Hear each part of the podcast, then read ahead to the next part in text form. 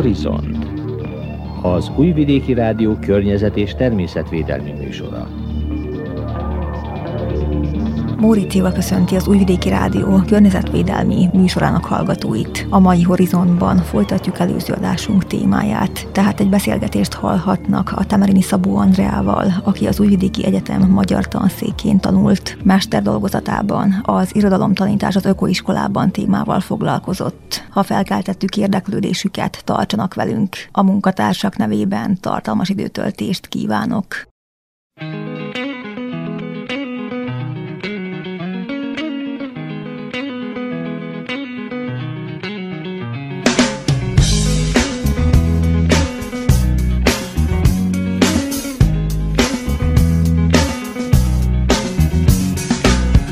to decide that the things that I tried were in my life just to get high on.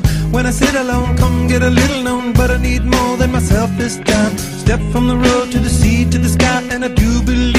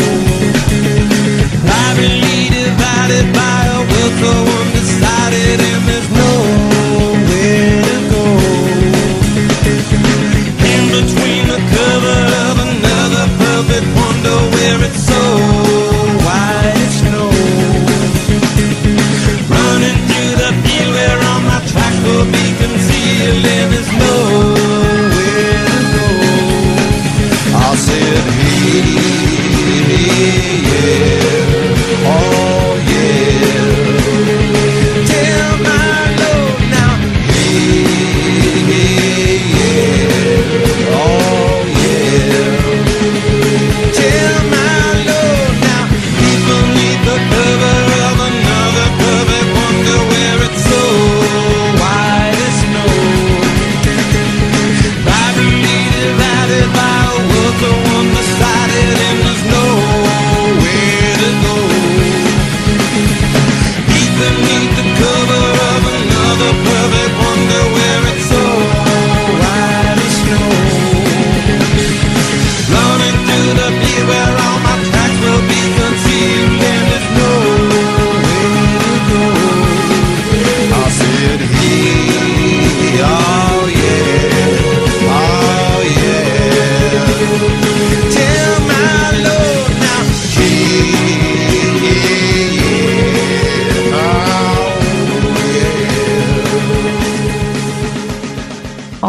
Szabó Andrea az Újvidéki Egyetem magyar tanszékén mester dolgozatában az irodalomtanítás az ökoiskolában témát vizsgálta. Tehát az ökokritika az Amerikában fejlődött ki, és leginkább az irodalmi szövegeknek a környező tudatosság irányából való megközelítése. Olyan kérdésekre keresi a válasz, hogy egy adott szövegben például milyen szerepe van a természetnek, vagy például hogyan ír a természetről a nő és a férfi, tehát hogy van-e átérés a kettő között, vagy például a kortárs szövegekben hogyan jelenik meg a klímaszorongás, tehát számtalan kérdés felől lehet vizsgálni az irodalmi szövegeket ökokritikai szempontból, és elsősorban az ökokritika két dolgot is elért, úgymond, tehát a, mivel a kánon újra vizsgálását jelentette, újraolvasását jelentette az ökokritika megjelenése, ezért beemelt már rég elfeledett szövegeket újra a kánonba, illetve a kánonban szereplő szövegek teljesen más irányból való olvasatát hozta el az ökokritika, és azért fontos, mert egy új réteget, tehát egy új olvasatot ad a, az olyan szövegeknek, amelyben kiemelt szerepet kap a természet, egy új olvasatot ad. Tehát egy ökokritikai olvasat teljesen más, egy, például egy bármelyik Petőfi verset vesszük, amelyben a természet kiemelt szerepet kap, más az ökokritikai olvasata, mert az a természetre helyezi a hangsúlyt, még például az eddigi olvasatok lehet, hogy inkább Petőfi életére helyezték a hangsúlyt. És ez az ökokritikai megközelítési mód a hagyományos iskolákban is alkalmazható, vagy csak az ökoiskolákban? Természetesen alkalmazható hagyományos iskolákban is, és akár az ökoiskolákban is nem feltétlenül csak ez a megközelítés. Tehát hagyományos elemzéseknek is megvan a helye az iskolában, mert ezzel az ökokritikai elemzéssel nem biztos, hogy olyan átfogó képet kapunk a versről, nem biztos, hogy annyit megtudunk például a, akár a költőnek az életéről, amely szerepet játszhatott a megírásában. Tehát a tantárban szerintem épp úgy megfér egymás felett a hagyományos elemzés és az ökokritikai elemzés is. Tehát ez inkább abban segít, hogy a tanulókkal beszélve legyen, hogy fejlesztve legyen az, hogy gondolkozzanak egy témáról, hogy kifejezzék a saját gondolatukat, hogy vitázzanak, hogy a feladatok között több ilyen is van, ahol nem az a cél, hogy jó válasz legyen adva. Tehát nincs egy jó válasz, mint mondjuk egy hagyományos elemzésnél általában megvan, hogy mire gondolt a költő, és akkor tudni kell, hogy ott a költő mire gondolt. Itt nem az a kérdés, hogy a költő mire gondolt, itt az a kérdés, hogy a diák mire gondol, amikor elolvasta a verset, hogy neki mit adott ez a vers környezetvédelem szerepe az oktatásban van olyan fontos, mint például a matematika oktatása. Lehet, hogy van, aki ezzel nem értene egyet, de, de szerintem van. Tehát épp úgy hatással van az életünkre, sőt, egyre jobban hatással van az életünkre. Így nem lehet figyelmen kívül hagyni, és nem lehet azt mondani, hogy csak a gyereknek a fizikával, a matematikával, a, csak ilyesmivel kell foglalkozni, mert ezek a fontos dolgok, vagy akár csak az irodalom órán is például csak az a fontos, hogy a lexikális tudás minél nagyobb legyen. Kutattál, és mire jutottál? Tehát hol tart jelenleg a környezettudatosságra fordított figyelem az iskolában itt? Szerbiában is, hogy említettem, 2012-13-ban már elindult egy kezdeményezés, tehát itt is van ökoiskolák hálózata, itt is el lehet írni az ökoiskolák címet, és azt látom, hogy itt is egyre jobban fejlődik ez az egész, és az nagyon jó, hogy például az egészségügyi minisztérium, illetve az oktatásügyi minisztérium is támogatja ezt. Nem ok nélkül, tehát ha például azt vesszük, hogy egy tudatosabb generációt nevel ki az ökoiskola, akik jobban odafigyelnek arra, hogy egy egészséges környezetben éljenek, valamint, hogy például az étkezésükre is jobban odafigyelnek, az későbbiekben nagyon sok más területen is éreztetni fogja hatását. Tehát, hogyha egy olyan generáció megy ki mondjuk ezekből az iskolákból, aki odafigyel az egészséges táplálkozásra például, az majd később egy olyan generáció lesz, aki egészségesebb, ennek okán kisebb nyomás lesz például az egészségügyi rendszeren. Tehát ez az a probléma, hogy ez egy kell ebbe fektetni, akár anyagi támogatást illetően is, akár államilag is minél jobban kell támogatni ezeket a kezdeményezéseket, és csak ugye ezek olyan befektetések, amelyek hosszú távon térülnek meg. És az a probléma, hogy általában ugye a döntéshozók a következő négy évre néznek előre, és nem a következő 10-15-20 évre néznek előre, pedig ezek olyan dolgok, amik nagyon is meg tudnak térülni, csak hosszú távon az oktatással is foglalkoztál. Mit gondolsz? Csak azokkal a szövegekkel kell foglalkozni, amik már benne vannak a tanterben, vagy vihetünk be szabadon más szövegeket, és azokon is alkalmazhatjuk ezt az ökokritikát és ezt a megközelítést? Mivel az ökokritika annyi oldalra megközelíthető, tehát sokszor ezzel is támadják, hogy mivel egy nem egy egységes irányzat, hogy módszerek tekintetében is, hogy innen-onnan is csipeget, ezért sokszor az, ha egyik helyről másik helyről csipeget, és az a két hely mondjuk nem összeilleszthető egymással, azért sokszor kritika is éri az ökokritikát, de tényleg annyi kérdéssel foglalkozik, hogy jóformán nincs olyan szöveg, amelyet ne lehetne ökokritikai szempontból vizsgálni, ezért a klasszikus szövegeket is lehet, de akár kortárs szövegeket is, mert a klasszikus szövegeket is meg lehet közelíteni egy más irányból, illetve az idő múlásával is jól megfigyelhető az például a feladatoknál is, nem ugyanabból az időszakból válogattam, így, hogy ahogy múlt az idő, milyen szerepe volt a természetnek, tehát folyamatosan változott. De ezért fontos a kortárs szövegek beemelése is, mert az jobban reflektál arra, amit jelenleg a diákok átélnek.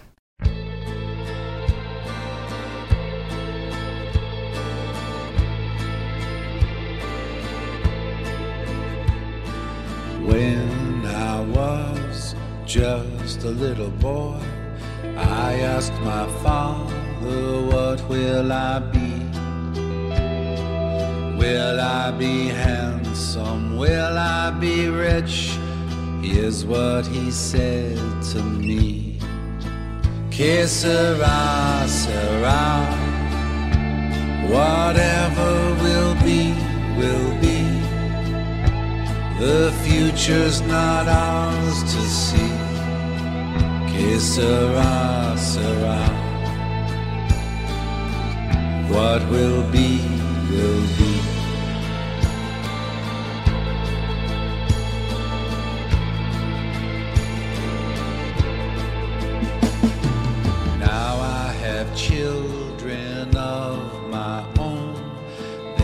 Ask their father, What will I be? Will I be pretty? Will I be rich? I tell them tenderly, Que sera, sera. Whatever will be, will be. The future's not ours to see. Que sera, sera. What will be, will be. Que sera, sera. A továbbiakban is a Temerini Szabó Andreával készült beszélgetést hallhatják, aki az Újvidéki Egyetem magyar tanszékén mesterdolgozatában az irodalomtanítás az ökoiskolában témát járta körül. Több olyan példa is van, ahol egy vers az adott lírai élnek, úgymond a környezetét írja le, és vannak benne például növény, állatnevek, ami ma már nem annyira egyértelmű. Tehát úgy vesszük, hogy persze a szövegben szerepel az, hogy részszamovár, akkor azt meg kell magyaráznunk a diákoknak, hogy ez micsoda. De hogyha szerepel benne az például, hogy lótetű, akkor azt nem kell megmagyarázni, mert hát mind emlékezünk rá, vagy a fecskékre is, hogy mi az a fecske, ezt nem kell megmagyarázni, tehát természetes előttünk van, hogy hogy néz ki egy fecske. de nem biztos, hogy egy mostani gyereknek egyértelmű, hogy egyik vagy másik mi, egyrészt kevesebbet vannak a természetben, kevesebb a kapcsolódási pont, ritkább a nagy felfedezések is, illetve nem is feltétlenül a, azért okolható a gyerek, hogy biztos a kütyüt nyomkodja, és azért nem találkozik, hanem azért, mert egyszerűen tűnnek is el bizonyos állat növényfajok a környezetünkből, és már nem olyan természetes az, hogy például a egyre kevesebb fecskét látni, mert ugye a fecskefészkeket is sokszor leütik az emberek azért, hogy ne piszkítsanak oda, és nem törődnek azzal, hogy például milyen jó a fecske, hogy milyen kártevőket fogyaszt, vagy hasonlók. És utána az van, hogy jaj, nagyon csípnak a szúnyogok, hát igen, talán nem kell leütni a fecskefészkeket. Magyarországon kérdezték, hogy vannak-e a Gyöngyszigeten békák, meg szúnyogok, mert hogy náluk nincsenek, nem láttak se szúnyogot, se békát évek óta valamivel felborították a rendszert. Tehát nagyon sokszor az van, hogy az ember ugye belenyúl, és idehoznak valamit teljesen itt nem őshonos állatfajt, és az elszaporodik, és akkor kipusztítsa azt, amit igazából csak ritkítani akartak, és az elterjed, és az ember beavatkozása nyomán felborul a rendszer. Akkor vannak például kreatívabb feladatok is, mint ahogy említettem, volt ugye az a versátírásos, akkor van olyan például, hogy ír, találják ki a saját szuperhősüket, aki védi a természetet, ez a fő szuperereje, de hogy ezt milyen szupererővel teszi, hogy hogy néz ki ruházata, vagy hasonlók, ezt találják ki ők. És akkor ők ezt rajzolják le. Ez persze jobban való egy ötödikesnek, mint egy nyolcadikosnak, tehát attól függ, a többféle példa van, van, ami inkább alapvetően a felsősöknek vannak, de van, ami inkább való egy az ilyen kis játékosabb, egy ötödikesnek, van, ami inkább, ami komolyabb hangvételű, az pedig inkább egy nyolcadikosnak akkor vannak olyan feladatok is például, ahol előbb ki van tárgyalva az adott, hát ugye úgy vannak a feladatok, hogy először is egy költő, író, és utána az ő verseihez kapcsolódó, vagy szövegeihez kapcsolódó feladatok vannak. És akkor például Nemes Nagy Ágnesnak van olyan verse, ahol úgy teljesen feloldódik a természetben, és egy diófával azonosul. És akkor olyan feladatot adtam a diákoknak, hogy képzeljék el azt, hogy ők így feloldódnak a természetben egy, egy fának, tehát egy konkrét fát nézzenek ki a saját környezetükben, lehet az az udvarukban álló orgonafa, lehet az, az az iskola udvarában lévő, és akkor, hogy ők mit tapasztalnak. Tehát képzeljék el, hogy ők az a fa. Hogy például régen, ugye egy fa élete azért kicsit hosszabb, mint egy emberé, és akkor ő mit tapasztalt meg, hogy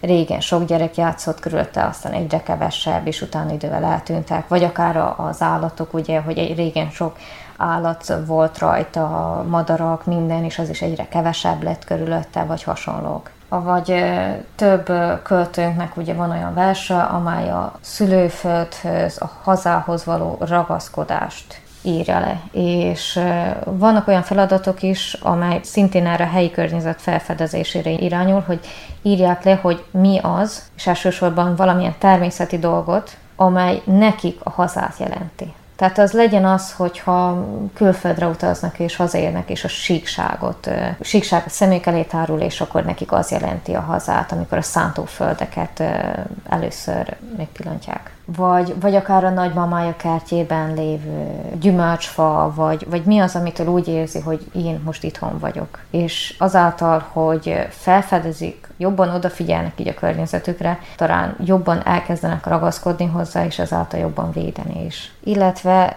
nagyon fontosnak tartom, ami hát nem, nem biztos, hogy annyira fontos szerepet kap nálunk, talán Amerikában lehet, hogy, hogy nagyobb szerepet kap az oktatásban, mint nálunk, pedig nem kellene elhanyagolni a retorikai készségeknek a fejlesztését. Tehát, hogy a gyerek ki tudjon állni magáért, érvelni tudjon a véleménye mellett, elsősorban meg tudja fogalmazni a véleményét, és van egy olyan feladat is például, hogy patásával az egyik szabadon el lehet dönteni, hogy ki melyik szerepet veszi fel.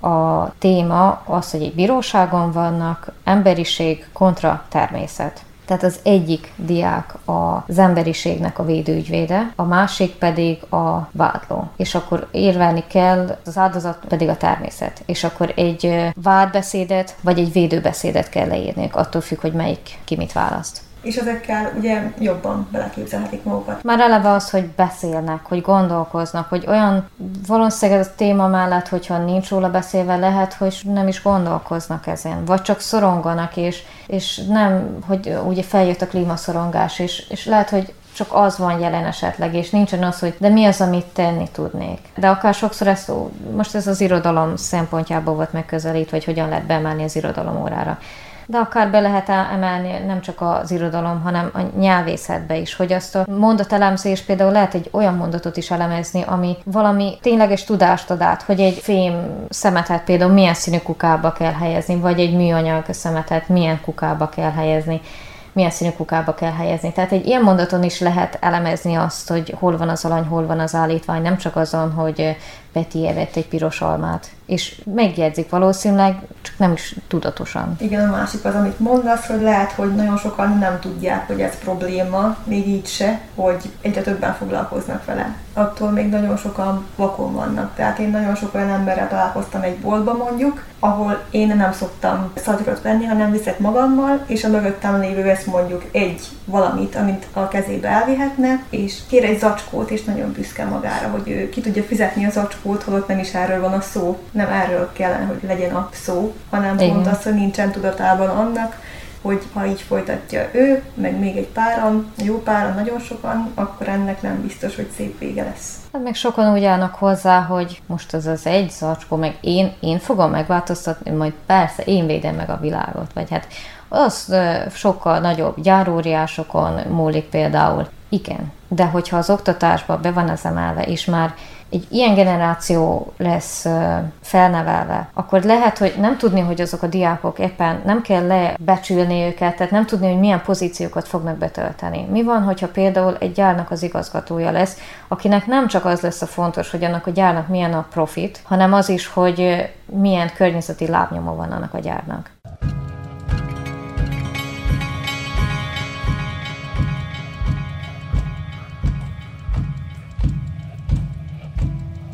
Az Újvidéki Rádió környezetvédelmi műsorát hallgatták, amelyben egy beszélgetést hallhattak a Temerini Szabó Andreával, aki az Újvidéki Egyetem magyar tanszékén mester dolgozatában az irodalomtanítás az ökoiskolában témával foglalkozott. A munkatársak nevében Móri Céva köszöni a figyelmet. A Horizonttal a szokásos időben csütörtökön 17 óra 35 perckor jelentkezünk ismét. Műsorunk addig is elérhető az rtv.rs.hu honlapon, a hangtárban, a Horizont cím alatt.